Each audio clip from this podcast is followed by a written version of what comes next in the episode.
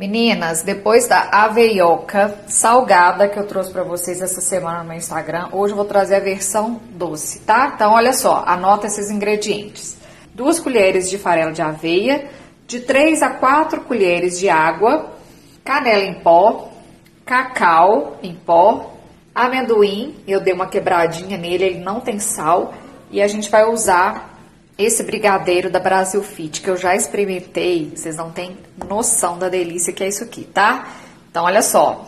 Tem nada de 3 a 4 colheres de água, não. Foram 9 colheres de água para ficar com essa textura aqui. Uma colher de cacau em pó, duas colheres de farelo de aveia e 9 colheres de água para dar essa textura, como se fosse uma papinha mesmo. Olha só, depois que você untar a sua panela, sem ligar o fogo, você vai espalhar a massa pela frigideira.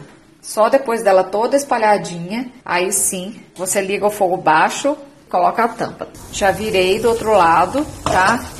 E aí você pode virar na hora que soltar o fundo da panela. Espera aí que eu vou espalhar ele aqui, já mostro pra você. Olha só, espalhei numa parte da nossa aveioca. Já coloquei os amendoins e agora eu vou fechar ela.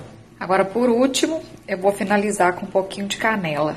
Nem precisa, tá, gente? Se você não, não é apaixonado. Eu, porque eu sou muito apaixonada com canela. Pronto, olha como que ficou a nossa aveioca doce.